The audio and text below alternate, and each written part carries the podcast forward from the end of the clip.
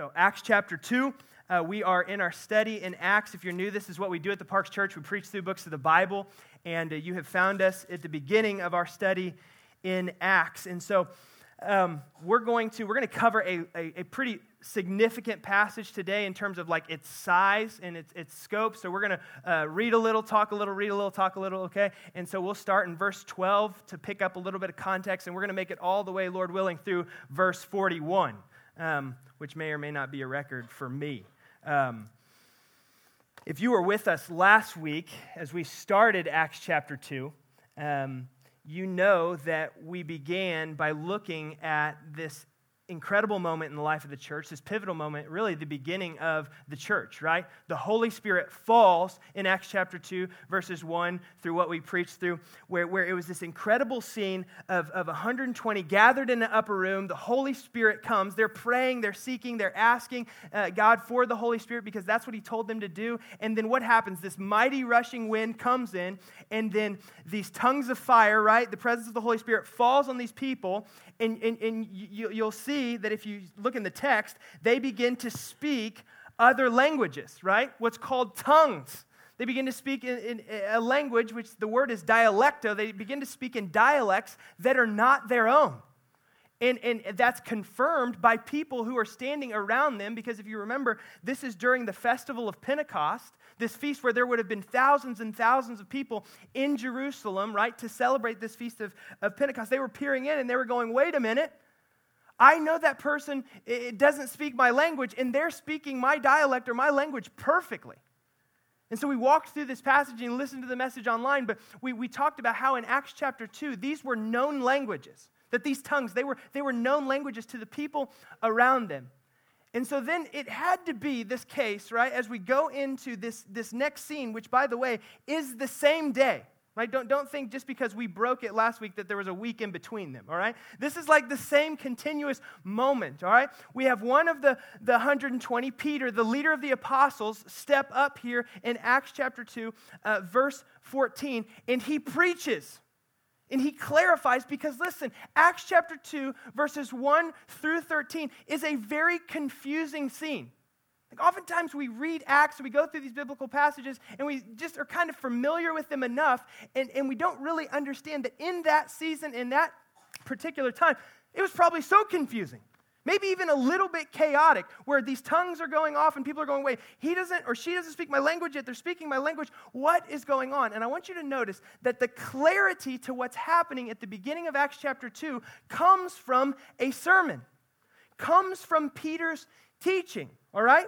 And so let's pick it up a few verses, beginning in verse 12. It says this based upon that scene that I just described, and all were amazed and perplexed, saying to one another, What does this mean? Right? What does it mean that the Holy Spirit has just fallen?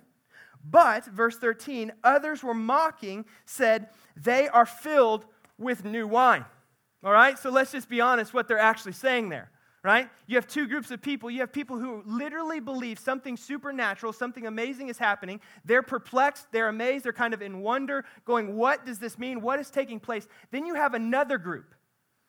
And this is the group of the cynics. These are the group of people, it says in Acts chapter 2, that are mocking. And you always have these two groups. Even in, in this room, in the 9 a.m. and in the 1045, you will have those same type of, of, of people. You will have those who are utterly amazed by the grace and mercy of Jesus Christ. You will have those who are, are just blown away by the greatness of our God and His glory. And then you will have on the other side people who will mock that. Right? And, and, and maybe not outright, not scoffing and, and laughing. Maybe internally you are. But maybe mocking the power and the grace and mercy of Jesus Christ by not taking it seriously mocking it by continuing in disobedience when you hear the call of God, when you see the grace and mercy of Jesus for you. You mock it in that way. There are always these two groups of people. And the people who are mocking here in Acts chapter 2, they mock it verbally. They go, man, these fo- folks must be full of the new wine, right? What they're saying is, they must be drunk, y'all, right? That's Texas, all right?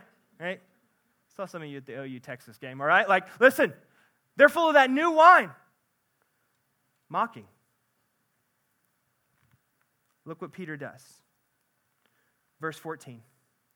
But Peter, standing with the eleven, lifted up his voice and addressed them.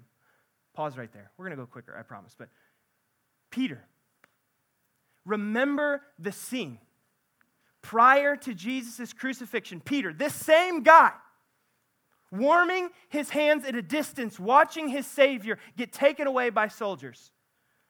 A 14 year old girl comes up to him and goes, Hey, wait a minute. I recognize you. Weren't you with him?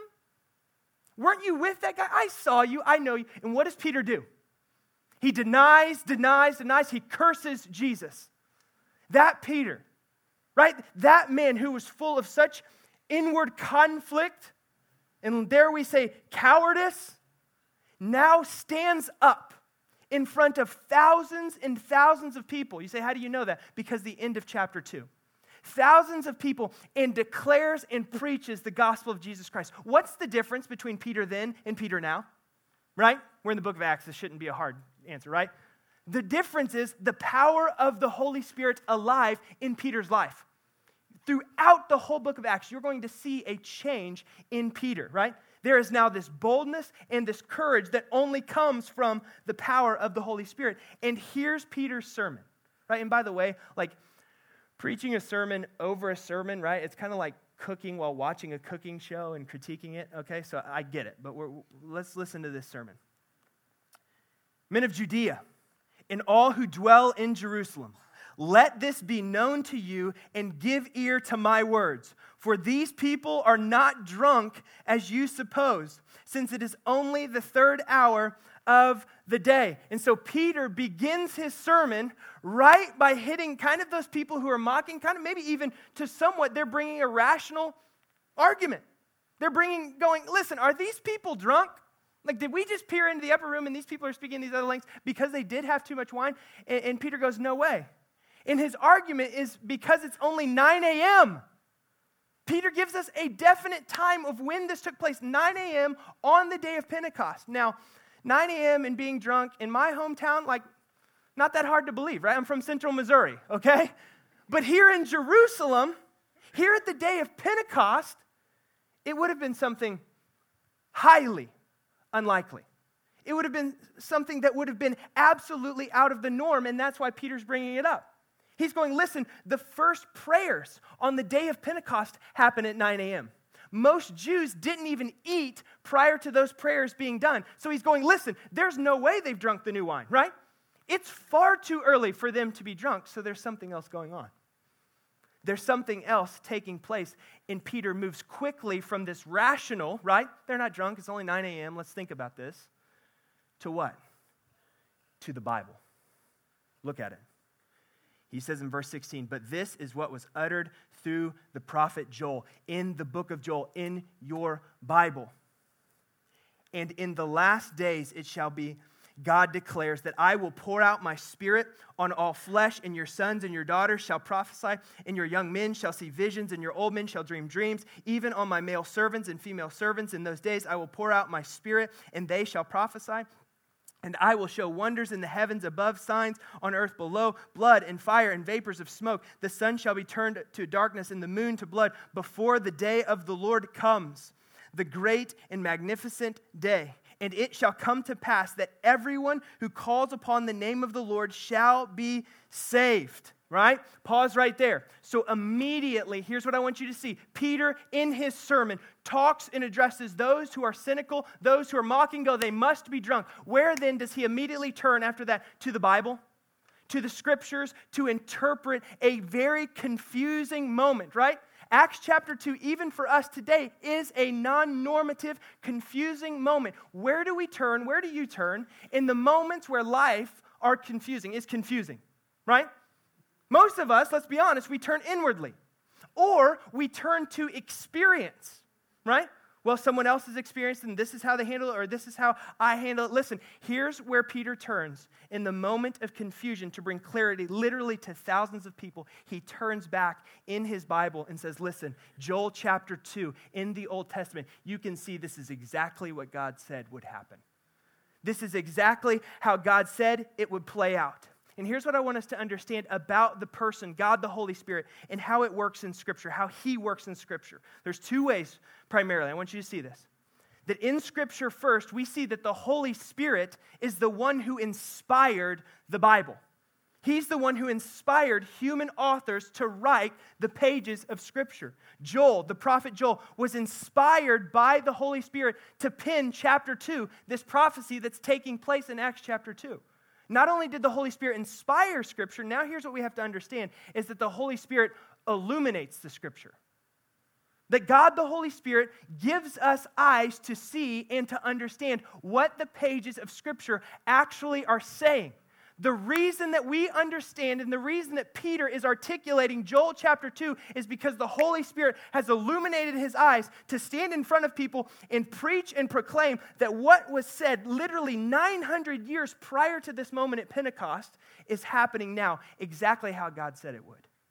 Right? So, what he's doing is he's using the Bible to interpret the experience before them. Think about that.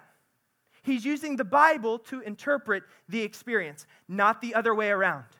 Not using experience to interpret the Bible. That is how we must live, and frankly, that is how we must, must preach as the people of God. We must use the Bible to interpret our experiences and not get it confused. We live in a very confused society and world. Anybody else agree with that? Right? There are things, I, I live a very confused life.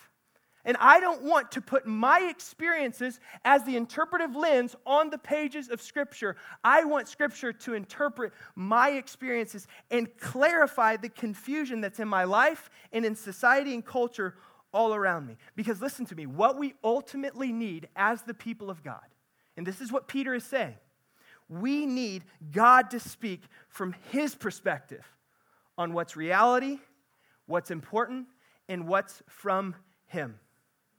And Peter's doing this. He's pointing back to Joel chapter 2 to say, listen, this moment of Pentecost, this moment of the Holy Spirit coming, look at it in verse 21. You can put that on the screen behind me, Keith. It says, eh, actually, verse 20, real quick. It says, before the day of the Lord comes.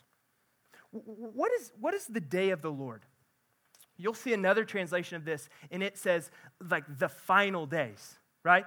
The last days. Have you, how many of you heard people say, we are in the last days? We are in the last days. You've heard, you've heard, I know if you've turned on your TV to any televangelist, you've heard about the last days, all right?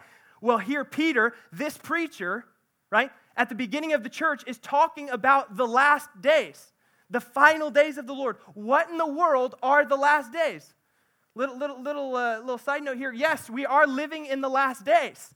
Even since Peter's sermon here, we have been living in the last days. And so here's what the last days mean, right? And this is going to clarify some of the, the poor sermons you have heard. The last days simply point to this fact of God's final act of salvation has begun taking place that his redemptive plan has set into motion, and the final thing that will take place is Jesus coming back. So the last days that we're in are after the de- life, death, and resurrection of Jesus Christ, but we haven't arrived where Jesus has come back yet, right? So we're in the final days. You say, How long?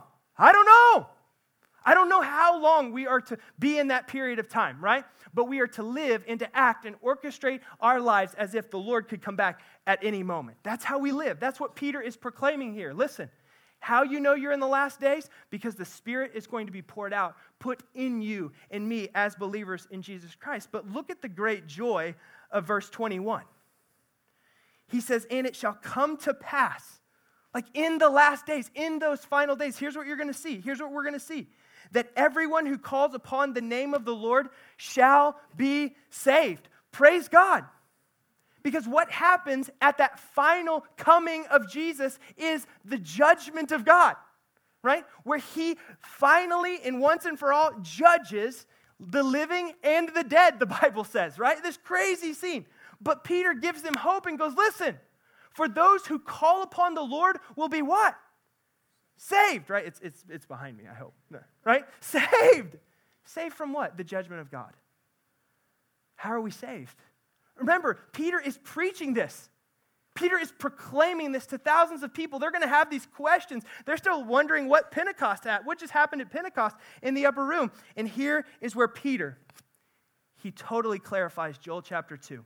Look at it, verse 22. Men of Israel, hear these words. How are you saved? How are you saved in the last days? How are you saved from the judgment of God? Here's how Jesus of Nazareth, a man attested to you by God with mighty works and wonders and signs that God did through him in your midst, as you yourselves know. If you have your Bible, underline that. As you yourselves know, Peter is not telling them anything new. He's telling them all things that they have seen and witnessed, even with, with maybe not even just their eyes, but probably with their ears and stories about Jesus. He says, This Jesus, delivered up according to the definite plan and foreknowledge of God, you crucified and killed by the hands of lawless men. God raised him up, loosing the pains of death, because it was not possible for him to be held by it. For David says concerning him, and here, notice what Peter's doing. He's going back to the Bible. Psalm 16. I saw the Lord always before me, for he is at my right hand that I may not be shaken. Therefore, my heart was glad and my tongue rejoiced. My flesh also will dwell in hope. For you will not abandon my soul to Hades, or let your Holy One see corruption. You have made known to me the paths of life. You will make me full of gladness with your presence. All right? So, pause right here. Verse 23 right? Listen, we love the Word of God, so you having it open on your lap is really important, or you can see it behind me. This Jesus delivered up according to the definite plan and foreknowledge of God. Like what Peter's saying here is what we see all over the pages of Scripture. That the pages of Scripture always, from Genesis to Revelation, have pointed to the redemptive plan of our God fulfilled in Jesus Christ. That that was God's plan. That was not that Jesus came here and some, some, some rough guys roughed him up and pinned him to a cross. God's going, no, it was my plan that he died for the sins of the world. The definite plan of God. But wait a minute, wait a minute, wait a minute. Read the rest of verse 23. He says, You crucified and killed by the hands of lawless men. So, how do you have, in one hand, the definite plan of God before the foundations of the earth, and in the other hand, Peter, without flinching or blinking, going, It was done by men in their hands.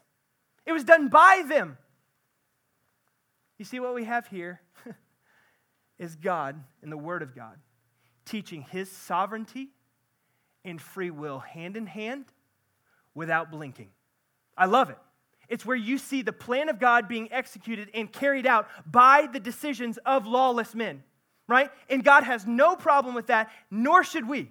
We have to stretch our theological rubber band, if you will, around both of those things. The seeing that God is totally and absolutely in sovereign control over everything, and that Jesus was executed by lawless men at their hands. We have no problem with it because Peter has no problem with it right here. And so that's how we reason and we reckon with that. And then we see him quote Psalm 16. And then Peter again, look at this in verse 34 goes back to David in Psalm 110. He says, For David did not ascend into the heavens, but he himself says, The Lord said to my Lord, Sit at my right hand until I make your enemies your footstool. So, what is taking place here in this section? Peter goes from a rational argument in his sermon to a biblical argument using Joel chapter 2 to interpret it. Then notice he quickly gets to who? Jesus. Jesus.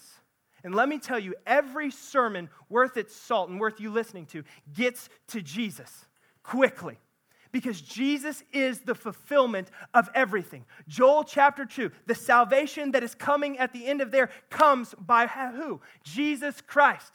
What, what uh, Peter is talking about here in Psalm 16, that is talking about who? Not David, Psalm 110, verse 1, the other passage, that's not talking about David. That is talking about Jesus Christ. And that is what Peter is saying.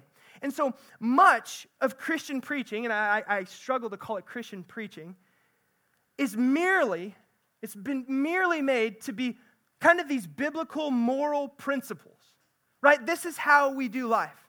You need to understand that the Bible, the Word of God, is not a book full of principles to live by. The book, the Bible, the whole story is about living for a person.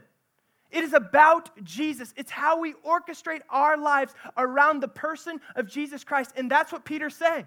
Listen, this man who you saw, this man who you crucified, That's the Savior of the world. That Joel 2 is fulfilled in and through him. That there is a singular baseline in our entire Bible. That the Bible is not a thousand different stories, the Bible is one story. And I've said it already that it is the story of God's redemptive plan playing out in the person and work of Jesus Christ, known to us through the power of the Holy Spirit. That's what Peter's laying forth at this sermon of Pentecost. Jesus. Jesus, Jesus. The Holy Spirit has come so that you might know who? Jesus. The role, the primary role of the Holy Spirit is what? To illuminate Jesus and make him known to all people that they might be saved. In verse 36, let all the house of Israel therefore know for certain that God has made him, who's him, Jesus, both Lord and Christ. This Jesus whom you crucified. Whoa. Again, I think we can come to the pages of Scripture so familiar with them that we don't actually understand what Peter just said to thousands and thousands of people. That the content and purpose and flow to Peter's sermon is very spirit led. That he's taking them from Joel chapter 2 to the person and work of Jesus seen illuminated in the Old Testament, in the Psalms. Now to going, listen, you're stirred up by the greatness of, of Jesus. You're stirred up by his grace and his mercy. You're stirred up the fact that you saw and witnessed, all proving that Jesus Christ is Lord and God. He's God. He's exactly who he said he was. But then he indicts every single person. He says, This Jesus whom you crucified. And this is what I call in the sermon the confrontation. Right? I mean, Peter, did you have to go there so quickly? Right? Did you have to indict them so soon, right? That they were the ones? Wait, wait, wait. You said back in, in the verses in, in 23 that it was other people, that it was lawless men, right? It was those people acting as agents to, to the rest of the crowd. But Peter goes, No, no, no, no. You're guilty. And Peter goes, I'm guilty of crucifying Jesus. You see, this is no doubt a punch in the stomach to the crowd. Wait, wait, I, I put him on the tree? I'm guilty for his death? You see, the gospel cannot be merely informational. And what I mean by that is the good news of Jesus Christ, his life, his death, and his resurrection. That that is the hope of salvation for every one of us, not our works. Has to move from being merely informational to actually being a message that is transforming. It actually has to be a message that we receive. This fact that we crucify Jesus has to be a confrontation we all face we all come face to face that it was our sin, your sin, my sin that put Jesus on a tree, that he had to die for our sin. That's what Peter is saying. And that can't be mere intellectual knowledge only. It has to be something that by the power of the Holy Spirit changes us, causes us to ask the next question from the crowd. Look at it. And now, when they heard this, they were cut to the heart and said to Peter and the rest of the apostles, What's the question? Brothers, what shall we do? If that's true, if this is true about who Jesus is, if this is true about what he's done for us, how he lived, how he died, and how he rose again, and that I'm the one that's guilty of his death, what shall we do? A question we all have to come to a question we all come to when the gospel moves from merely being informational to actually being transformational in our lives. That gospel preaching and proclamation, like we see from Peter here, is that it proclaims Jesus in his greatness, in his glory, while simultaneously revealing to us where our heart, where our thoughts, our words, our actions, our attitudes are misaligned in the person and work of Jesus revealed in the Bible. Now look at me. Do you realize, like the hearers in Jerusalem at Pentecost, that you're guilty of killing Jesus? That it's because of your sin and my sin that he bore the cross for our guilt and shame. And if that is true, the question must follow what are we to do about it? You see, the Holy Spirit moving in power and transformation calls us always to deal with the discrepancy that exists between the greatness of Jesus, the glory of Jesus revealed in Psalm 110 and Psalm 16, and from Peter's eloquent sermon, the greatness and glory of Jesus, and the discrepancy that you and I live with every day. Like, and you know there's a discrepancy there, right? Between what we believe and profess and how we live. See, one of the jobs of the Holy Spirit is to convict us of sin, is to show, to illuminate that margin and that gap in our lives between what God has called us to in Jesus versus where we're actually living. And one of the greatest fears I have as a Christ follower and also as a pastor is that I just become comfortable and okay with that gap. I just become okay with that discrepancy. And the reality is, I typically numb that discrepancy between what Jesus has called me to and what Jesus has given me in his grace and mercy. I usually numb it with religious activity. I usually numb it by just doing more good, whatever that is. I numb it by, by going through the motions disconnected from my heart. Listen, the only thing that answers that discrepancy is the presence of God, is the presence of the Holy Spirit illuminating us and us actually responding how Peter tells these folks to respond. We haven't even got to the response yet. What do I do? See, my fear as a church is we'll never get to that question. What do we mean? What does this mean? What does this mean? We'll ask that a lot, and that's an intellectual question. Then there's a response question What do I do? How do I respond to the great grace of Jesus Christ? How do I respond to the knowledge of my sin? Right? Listen, listen. Sin is not what we do, sin is who we are. Right? What we do in sinning is a result of our nature. Okay? We need a healing. We need a salvation from our nature. We need a new heart. We need a new condition, right? We don't need to modify jacked up behavior just to be good. We need a whole rehaul, right? We need a transformation from the inside out. And that's what Peter's telling to these thousands of people.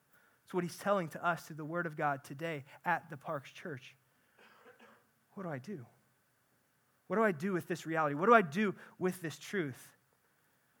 Verse 38 And Peter said to them, Repent and be baptized, every one of you, in the name of Jesus Christ for the forgiveness of your sins, that you and you will receive the gift of the Holy Spirit. For the promises for you and for your children and for all who are far off. Me, who is far off, me, who is dead in my sin. That is a gift for me. However far you think you are away from God, or however close you think you are to God, apart from Jesus, you're far off. You're still dead in your sin. And Peter goes, This is a message for you. In verse 40.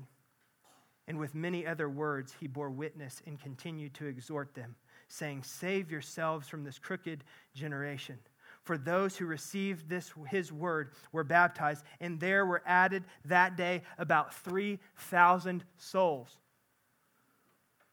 Pretty effective message, probably, right? Pretty solid sermon.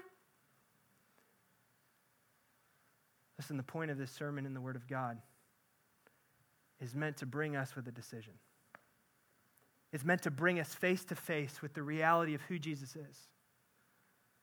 It's meant to bring us face to face with the reality and the discrepancy in our lives versus the call of Christ upon us and to us. It's meant to be, for some of you, for the first time, a real offer of grace in the gospel of Jesus Christ. Listen, some of you, what you know, you know religion, right? You know doing and you know duties. I'm not talking about obedience. trying to achieve the right standing with God. You know that. Listen, that will end in nothing more than a futile frustration from you. But the gospel of Jesus Christ is this. Let me be as clear as I can that Jesus came as God, very God, lived, died, and rose again, victorious as God, so that you might have life. And what you're confronted with today is that you might accept that reality that apart from Jesus, you can't know God. That you would accept that you and I were the ones who put Jesus on a tree because it was our sins that he bore there. And listen, the same thing is true for us as believers. Those of you who, by the grace of God, have walked with the Lord year after year faithfully and faithfully. The call is still the same when we're confronted with the beauty and the grace of Jesus Christ. To ask the Holy Spirit to illuminate those areas of discrepancy and gap that we might live more faithfully for Jesus, that we might fall to our faces in repentance. Right? What is, what is repentance? Listen, repentance isn't a one time thing, believer. Non believer, it starts in one time. But it's not a one time thing. Repentance or the work of repentance is the daily work of a believer. Wayne Grudem, who we love around here, author and scholar, he says this Repentance is threefold. Repentance is understanding through the mind that you've transgressed or you've sinned against God. It's being remorseful mentally. Second, it's a condition of the heart. It's regretting your sin and turning away from your sin and having a desire to please Jesus.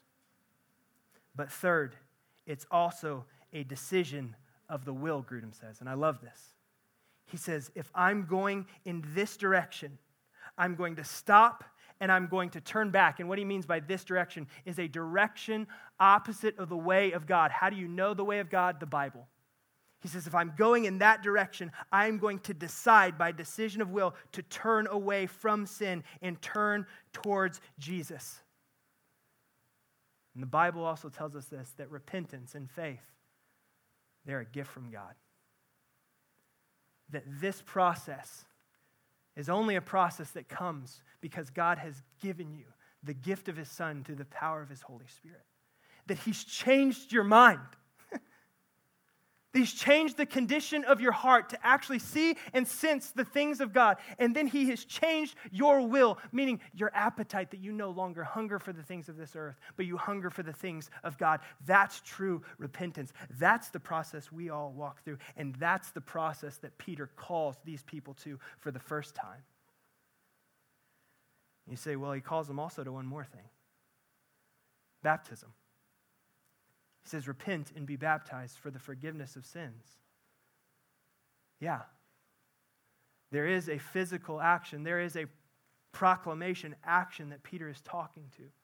He's talking to them about that when you receive Christ and the forgiveness of sins comes to you, you're part of this new community. And the way that you're brought into this new community is by being water baptized is by proclaiming publicly that I am with Jesus and he is with me. That is not just merely a symbol, it is a signpost pointing to the goodness and grace of Jesus Christ that we must proclaim.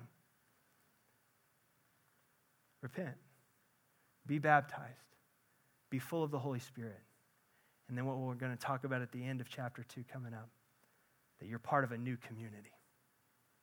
I can't wait for that. Let us pray, church.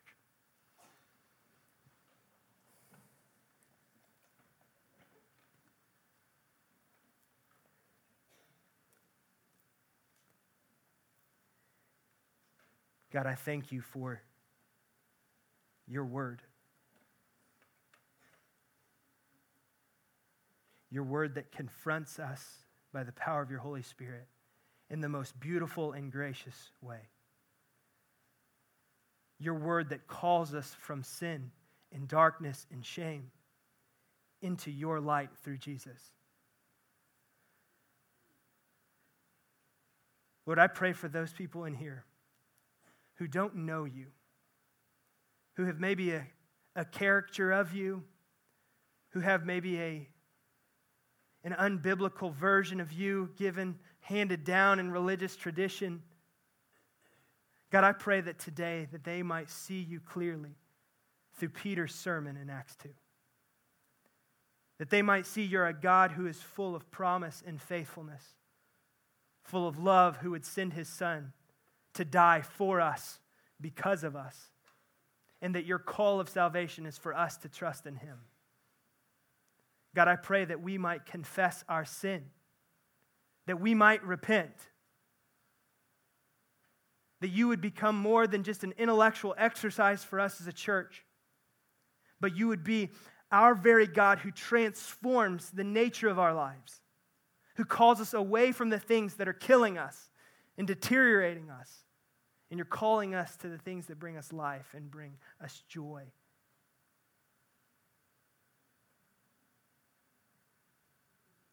Holy Spirit, move even in these moments. God, for those of us in here who are believers, we're asking that by your Spirit you might show us the discrepancies in our lives. The areas where we, God, we frankly don't even want your involvement. The areas of our lives that we're holding, maybe even in secret that you're calling and bringing into the light.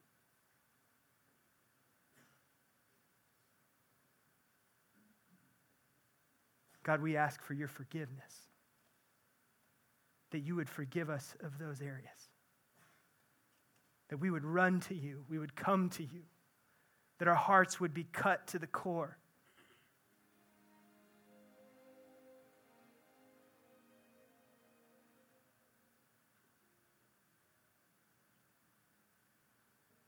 God, we are not content with merely going through the motions. We want to know you and see you and sense you in our lives in a real way. Wake us up from our slumber. Wake up the Parks Church for your glory. Wake up my heart to the beauty and the grace of your Son, Jesus Christ. Wake us up as a community to the goodness of the gospel. God, I pray as we walk from these doors, through the power of your Holy Spirit, that you might shape and change, that you might transform us in our families, in our careers, in our parenting, in our relationships. You might change our speech in our thought life that you might calm our angst and our anxieties, that you might silence the enemy, his voice in our ears, that you might help us fight our flesh that can be so strong. God, we are weak. We are fragile apart from your spirit alive in us. Oh God, but we are a confident people that your Spirit is in us, and you have given us all the power we need through Him to accomplish every purpose you have called us to for your glory. God, I thank you for our time together in your word. I thank you for our time together as a community of faith. May we go for your glory. In Jesus' name, amen and amen.